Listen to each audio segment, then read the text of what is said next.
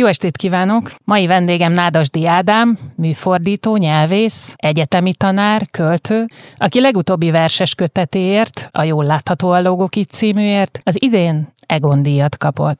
Szervusz, Ádám! Szervusz, és üdvözlöm a hallgatókat! Pár éven nyugdíjba mentél, kevesebbet tanítasz, és hát a műfordítói munkát otthon ugyanolyan jól lehet karanténba zárva csinálni, mint békeidőben. Mi az, amire jó neked ez a Covid időszak, ami pluszt adott? Pakoltál iratokat, könyveket rendeztél, fotókat é, nézegettél? Nagyon jó kérdés, igen. Könyveket nekem most nem kellett rendezni, mert azok már rendben voltak, mert két évvel ezelőtt teljes lakásfelújítás volt nálunk, ha. Akkor amúgy is mindent bedobozoltunk, és utána hát a kirakáskor szépen rendeztük. De iratokat azt viszont nem csináltuk, és azt most igen. Úgyhogy néha éjszakákon keresztül, tudod, az ember felbont egy dobozt, vagy kihúz egy fiókot, és egyszer csak megrohanják az emlékek, meg egy fénykép, hogy ez kicsoda, meg mikor, meg jé, hogy én ott ilyet írtam. Az ember nem is veszi észre, hogy a órák repülnek. Ez valóban nagyon, hát hogy mondjam, egy, egy öröm volt az ürömben, hogy ezt lehetett csinálni. És mi volt a legnagyobb találat? A legnagyobb találat az egy, hát egy régi fénykép volt, amin én magam látható vagyok egy papírcsákóval a fejemen, de mint felnőtt, tehát van húsz oh. éves lehettem, talán kicsit részegen valami buliba, de azt egyáltalán nem tudom, hogy hol és miért és mikor. Egy, egy hordozható gramofon vagy a lemezjátszó van mellettem, de egyáltalán nem tudom, hogy micsoda, de nagyon jó pofa. És mi az, amiket elraksz, miket őrzöl meg, és mi az, amit azonnal kidobsz? Hát, ez nehéz kérdés, néha azért hasraütésre megy. Hát, amit én magam írtam, vagy csináltam, vagy dolgoztam, azt elrakom. Amit mások írtak, vagy küldtek, hát ott azért nagyon megrostálom.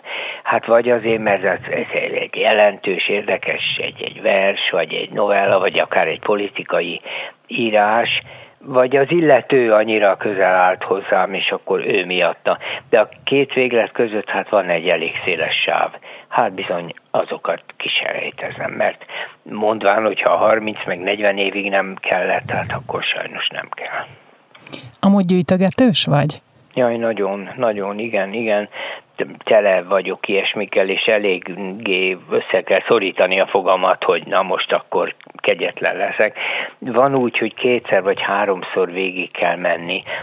Ele, elsőre kidobni dolgokat, aztán a második végigmenésre ugyanazt a ládát újra átnézni, akkor már talán szigorúbban tudom nézni, és talán még harmadszor is. A Covid időszakban, tehát mondjuk a tavaszi, vagy akár a mostani ö, bezártságban leülsz a zongorához, tehát van neked otthon zongorád, és mesélted korábban, hogy fiatalkorodban tagja voltál egy zenekarnak, és te voltál abban a zongorista. Igen, igen. És hogy úgy hallottam, hogy szoktál ilyen bulikon ö, éneklőket kísérni zongorán. Igen, igen, igen, tehát, igen, tehát úgy kísérni tudok, könnyű zenét, ilyesmit. Tanultam komoly zenét is, és játszottam Chopin keringőket, meg ilyesmit. Na, hát most abból kiestem a gyakorlatból, de, de könnyű zenét, tehát popot, vagy hogy mondjam, vagy hát ilyen operett slágereket tudok játszani. És igen, néha jön egy-két barát, azért karantén ide, karantén oda. Jó, most, most például nincsen nekem karantén, csak inkább óvatosságból vagyok sokat itthon. Igen, igen, és akkor a, a zongora az szerepel. És ha leülsz a zongorához, akkor, akkor mit szeretsz játszani? Hát, vagy játszol-e egyáltalán csak úgy magadnak, tudod, hogy így leülsz, és akkor így zongorázol? Igen, gyakran eszembe jutnak régi slágerek, vagy a rádióba megy, vagy a szövege egyszer csak úgy fölbukkan előttem, ugye a talán, mert olvasok egy mondatot, és akkor mit tudom én, a, a, a múltkor egyszer azt olvastam angolul, hogy nobody came, hogy senki sem jött. És eszembe jutott, hogy ez egy Beatles számban benne van, melynek címe Eleanor Rugby, és akkor eszembe, hogy van a dallam, és akkor leültem a zongorához, és akkor elkezdtem játszani, és akkor megtaláltam a dallamot. Hát ez, ennek valahogy nagyon örültem. Azt tudom, hogy az operát nem szereted, noha a szüleid az operában dolgoztak, Birkás Lilian operaénekes édesanyád, és Nádasdy Kálmán rendező volt édesapád. Ez igaz. Milyen zenét hallgatsz otthon? Vagy mondjuk munka közben van, van munkazenéd? Van, igen, nagyon szeretem a háttérzenét. Hát kétféle, vagy klasszikusokat, tehát ilyen Bartók rádió típust, vagy jazzt, azt például a jazzi rádiót, azt szeretem. Meg néha külföldi jazz csatornákat is, az nekem nagyon kellemes. Az ELTÉ rajongod, de kicsit rettegett angol tanára voltál. Miért az angolt választottad, és miért nem a németet, miközben németül anyanyelvi szinten tudsz, sőt otthon németül beszéltetek, ha jól tudom? Hát igen, jó, az anyanyelvi szint az csalóka most már, mert én ugye nem műveltem ki a németségemet, ez egy konyha németség, otthon valóban édesanyám osztrák volt, és ezért hát otthon a, a, ugye az ő szülei is ott éltek velünk, azok nem jól tudtak magyarul, és hát otthon németül beszéltünk. Én még mindent értek ma is, de hát azért a helyesírással már gondjaim vannak, mert iskolát ugye nem végeztem németből. Hát egy kicsit ugyanúgy vagyok, mint sok magyar emigráns, aki mondjuk kikerült Amerikába, és beszélni tud, de hát azt már nem tudja, hogy hol van elipszilon, vagy hogy kell udvariasabban beszélni, vagy magasabb rendű kifejezéseket nem ismer. Na de visszatérve a kérdésedre, talán azért, mert a németet úgy, hát úgy mindenki tudott akkoriban németül, az nem volt olyan érdekes valahogy. Nem tudom, talán valamelyest el akartam szakadni, vagy hát mondjuk így lázadni akartam, hát ez egy erős szó, de ezen, ebben az értelemben, mert angolul a családban nem tudott senki. Az nem volt szokás egy ilyen keresztény úri családba, miért is kellett volna angolul tudni. Én még emlékszem, hogy mikor én angolul tanulgattam, kiskamasz koromban, akkor volt, aki megkérdezte, hogy és miért? Ugye ezt ma, ma valahogy nem, nem lehet elképzelni, mondom, mondom valakinek, hogy tanulok angolul, és azt kérdezi, hogy miért? Majd jó lesz valamire, vagy tudom is én. Aztán mire én már az egyetemre jelentkeztem, akkor már, akkor már nagyon, különösen Angliának nagyon fölment az ázsiója, mindenféle szempontból, film, irodalom, meg hát a popzene, a Beatles, a Rolling Stones miatt is, de, de hát nem csak az ő zenei teljesítményük, hanem az a világ, ami ezt az egészet kitermelte, az akkor már nagyon vonzó volt. Mikor tulajdonképpen gyerekkorodban ez a te titkos nyelved volt? Igen, igen, igen, azt hiszem ezt mondhatod. És leveleztem is, ugye az akkoriban még ez szokás volt levelezni ismeretlenekkel. Ugye az újságban volt kis hirdetés, hogy leveleznék ennyi ezzel, és ez ilyennel, és akkor az ember írt egy levelet. Ugye nyugdíjba mentél az ELTÉről, de azt hallottam valakitől, hogy titkos órákat tartasz. Ez igaz? No de, mint a nevük is mutatja, ezek titkos órák. Hát most azt akarod, hogy én erről nyilatkozzak neked a, a rádió nyilvánosságában. Hát jó, ez valójában tehát szövegolvasó kör, amit a, a nyelvészeti, angol nyelvészeti tanszéken, mert ugye én ott voltam. Angol nyelvészeti tanszéken mindig vannak úgynevezett demonstrátorok, hát azok a legkiválóbb hallgatók, és vannak hát, mesterszakosok, és vannak doktoranduszok. De ezeknek száma csekély, mert hát a nyelvészet nem tartozik azért a leg, hogy mondjam, hát népszerűbb tárgyak közé, ezt mondjuk ki őszintén. Így aztán van egy olyan hat-nyolc fő, és akkor időnként egy-egy hónapon át, vagy egy-egy fél éven át, igen, valami régi, kifejezetten nehéz szöveget olvasunk együtt. És ma... Ha már így kibeszéltük ezt a titkosat, most mit olvastok? Most Shakespeare-től a Julius Caesart olvassuk, részben persze önző érdekből is, ugye minden szentnek maga felé hajlik a keze, mert hogy én azt sose olvastam. Látni láttam színpadon, de sose olvastam. Így hát nekem is azért ez egy, ahogy az angolok mondják, egy challenge, egy, egy kihívás. Viszont meg annyi Shakespeare drámát fordítottál, ez speciál még nem. Igen, Ö, igen. Tervezed? Én nem tervezek soha semmit ilyen értelemben, mert felkérésre dolgozom. Tehát ha egy színház jelentkezik, hogy ő szeretné ezt és ezt a darabot előadni és fordítsam le, akkor megcsinálom. Tehát én, én, én csak ülök és várok, hogy így mondjam. Most éppen hát jó, nincs ilyen folyamatban levő munkám, de hát majd biztos egyszer megint lesz. ezerkilencszázkilencvennégyben készítetted az első Shakespeare fordítást a Szent Ivánélyi álomhoz. Úgy van. Úgy beszélsz, vagy többször úgy beszéltél Shakespeare-ről, hogy jó mesterember. Mi a legnehezebb a Shakespeare fordításban? Hát egyensúlyozni kell a magyar szövegben azzal, amit én produkálok, a között, hogy egyfelől érthető legyen, és ne legyen régies, mert hát ő nem volt régies, ő régi volt, de nem volt régies, ugye ez nem ugyanaz. Másfelől mégiscsak a közönség elvár, meg én magam is elvárok, egy bizonyos mértékű, hát nem is tudom, hogy fejezzem ki magam, kosztümösséget.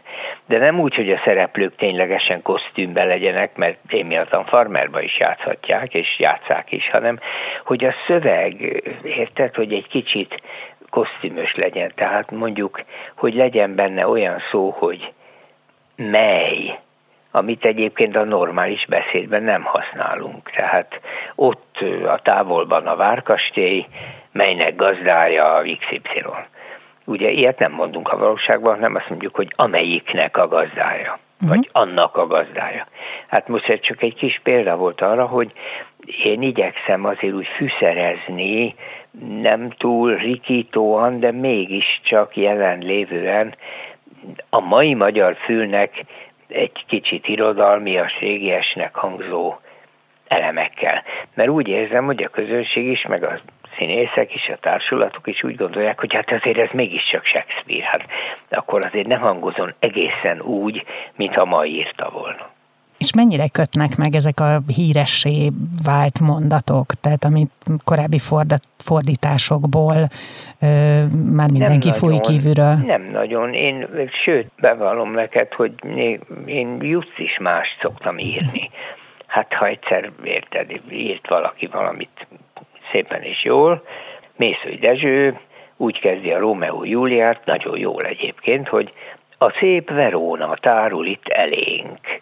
De hát én nem tudok ennél jobbat kitalálni, ezért írtam valami egész mást. Azt írtam, hogy két család egyformán, már nem is tudom mi, egyformán előkelő. Igen, igen. Tehát akkor a szállóigék nem kötnek? Nem. Nem, másik szállóigét kívánok a helyébe tenni.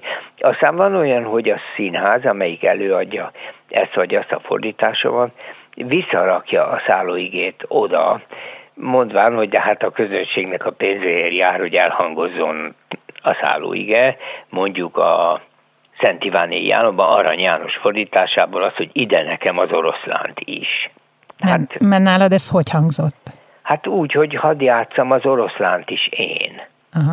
Mert ez van az angolban, let me play the lion too. Hát én nem fordíthatom úgy, ahogy az arany fordította, mert az az ő szellemi tulajdona.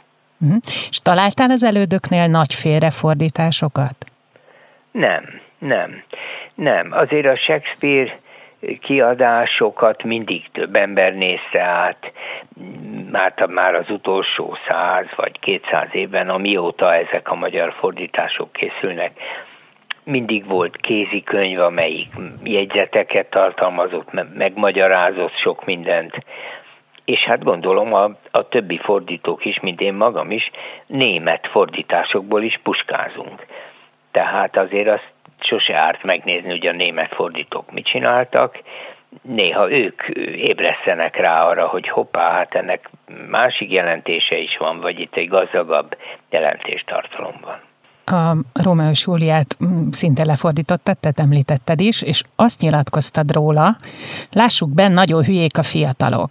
A szerző viszont olyan szépen írja meg a szerelmüket, hogy szinte megbocsátjuk, hogy ennyire hülyék. Igen. De hát így akkor sem lehet viselkedni most komolyan, főleg a Júlia a hibás. Miért nem tudta megmondani a szüleinek, hogy férhez ment? Kapott volna két pofont és kész. Ráadásul juhászból való fiúhoz ment, különben Lőrinc talán össze se adta volna őket. Szoktál Igen. játszani azzal, hogy hogyan folytatódhatott volna egy tragédia, ha például a szereplők ennyire racionálisan gondolkodnak? Ez nagyon jó kérdés. Hát persze a Rómeóban azért mindenki belegondol, mert az ugye tényleg egy tragikusan végződő történet, de azért ott a bal szerencse, a pech is nagyon sokat belejátszik, hogy, hogy nem sikerül a levelet elküldeni, amivel a Rómeót értesíteni lehetne arról, hogy a Júlia valójában nem halt meg, hanem csak egy ilyen kábítószer hatása alatt van. De azt akkor nem kapja meg, akkor azt hiszi, hogy tényleg meghalt, akkor öngyilkos lesz bánatában. Na, mindegy, szóval igen, hát az ember óhatatlanul elgondolkozik, hogy mi lett volna. Hát jó, megmondom őszintén, talán kevésbé lett volna érdekes a történet, mert hát akkor még ma is boldogan élnének, és nyolc gyerekük lenne. Most próbálja a Katona József Színház a Lír királyt, a te fordításodban. Látsz-e bármiféle párhuzamot Lír és közted? Hát van egy fontos párhuzam, az öregség. Lír is öreg, és én is öreg vagyok. De Lírnek három lánya van, és nekem csak kettő. Így hát ez itt már nem stimmel a párhuzam. De jó, komolyabbra fordítva a szót, a Lír nem tud szót érteni az alatta levő, tehát nála fiatalabb generációkkal. Be, bekeményít, bemerevedik. Azt gondolja, hogy ő majd lelép szépen és odaengedi, ugye, hát fiai nincsenek, de a vejeit akkor odaengedi, meg a lányait, de nem képes, és nem folytonosan surlódnak, meg ütköznek. Én nagyon igyekszem, hogy ez ne következzen be az én életembe, hogy legyek, hát nem is tudom, mit mondjak, rugalmasabb vagy megértőbb a fiatalokkal szemben, például akkor is, amikor látom, hogy nem kérnek belőlem. Ez az ő joguk, tehát jönnek sokszor, meg meghallgatnak véleményemet, kér, kérik tanácsaimat, kérik, majd nem azt csinálják, és ezt nem szabad számon kérni, hogy hát akkor, akkor miért koptattam a számat, ha nem azt csinálod, amit én mondtam neked, akár szakmailag fiatalabbakkal, akár magánéletben, ismerősökkel. Ezt, ezt például egy öregnek el kell kerülni, és úgy kell tenni, hogy jó, hát én adtam a tanácsot, aztán a te dolgod, hogy mit csinálsz vele. Nem is frusztrál, hogyha nem hallgatnak rád, ha valami teljesen más csinálna? De frusztrál, hát persze, hát az senki se szereti, meg bosszant is, hogy de hiszen én megmondtam, hát mennyivel olcsóbb lett volna, vagy mennyivel jobb lett volna. De nem, nem szabad számon kérni, azt, azt nem szeretik a fiatalok, akkor elmennek, akkor nem jönnek többet, akkor nem kérnek több tanácsot. Az meg nem jó. És mennyire frusztrált az, hogy több Shakespeare fordításodat Závada Péter kicsit átdolgozta? Na, erre csak az ügyvédem jelenlétében vagyok hajlandó válaszolni. Mondhatnám, de nem mondom. Ő nagyon udvariasan, mondhatnám tisztelettudóan, hát a, azt kérte, hogy én ezt vegyem tudomásul. Most, ha én kézzel-lábbal tiltakoztam volna, hát akkor feltétlenül nem csinálta volna, de én nem tiltakoztam, én azt gondoltam, hogy csak használják, hát addig jó, amíg használják. Látok másoktól is műfordításokat például, akár Shakespeare-t is, amelyek az elmúlt ötven-száz évben készültek, és a kutya ki nem nyitja őket.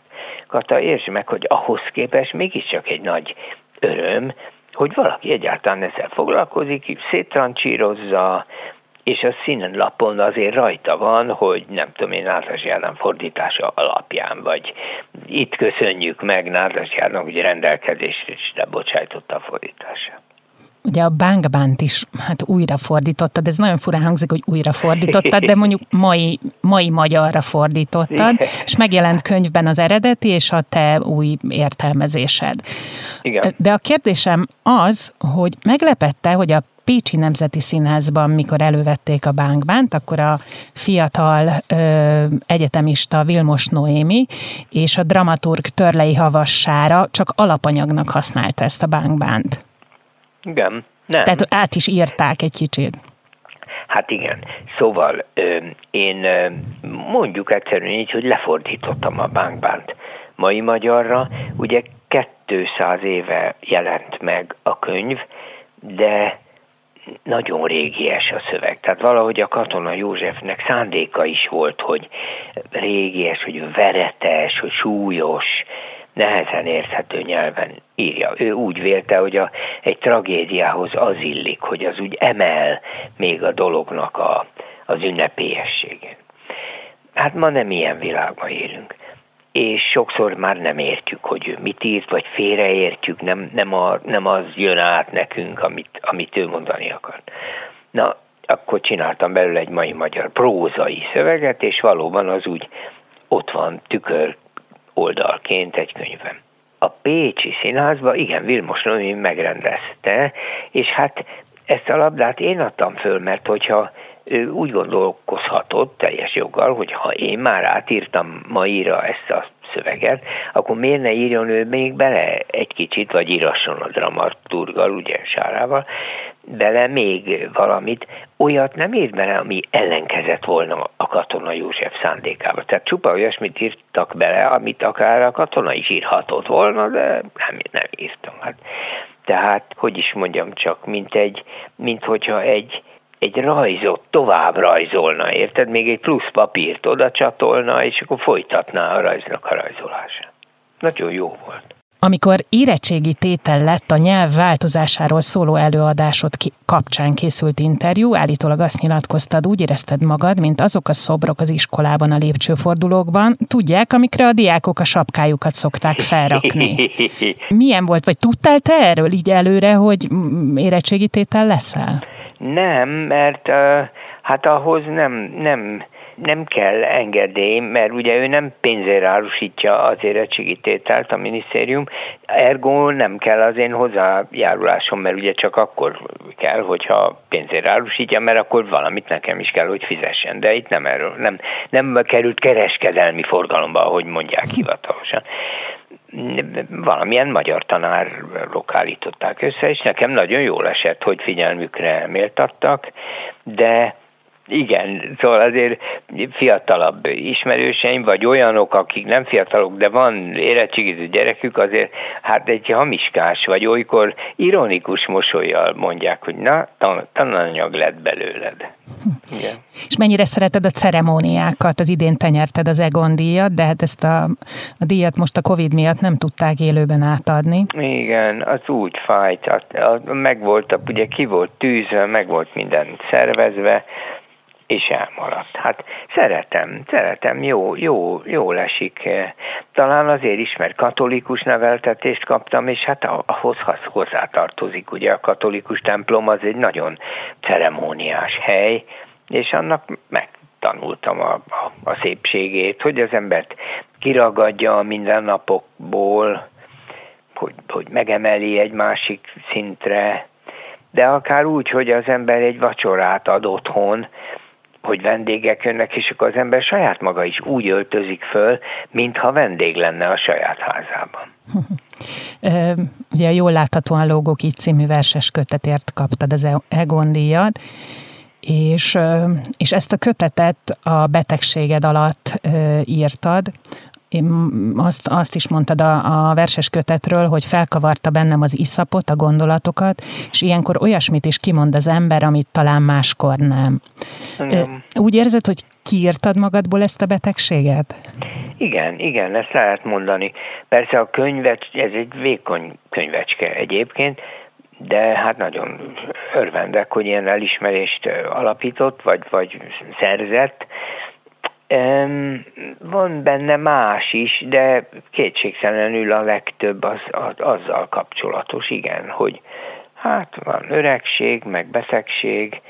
Igen, hát meg szem, szembesülni kellett ezzel. Igen. Öregség ide vagy oda, kétezer-húszban három köteted jelent meg.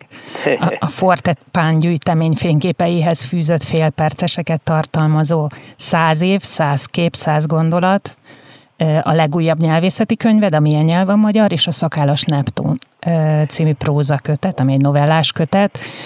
kétezer-huszonegyed ugyanilyen gazdag lesz?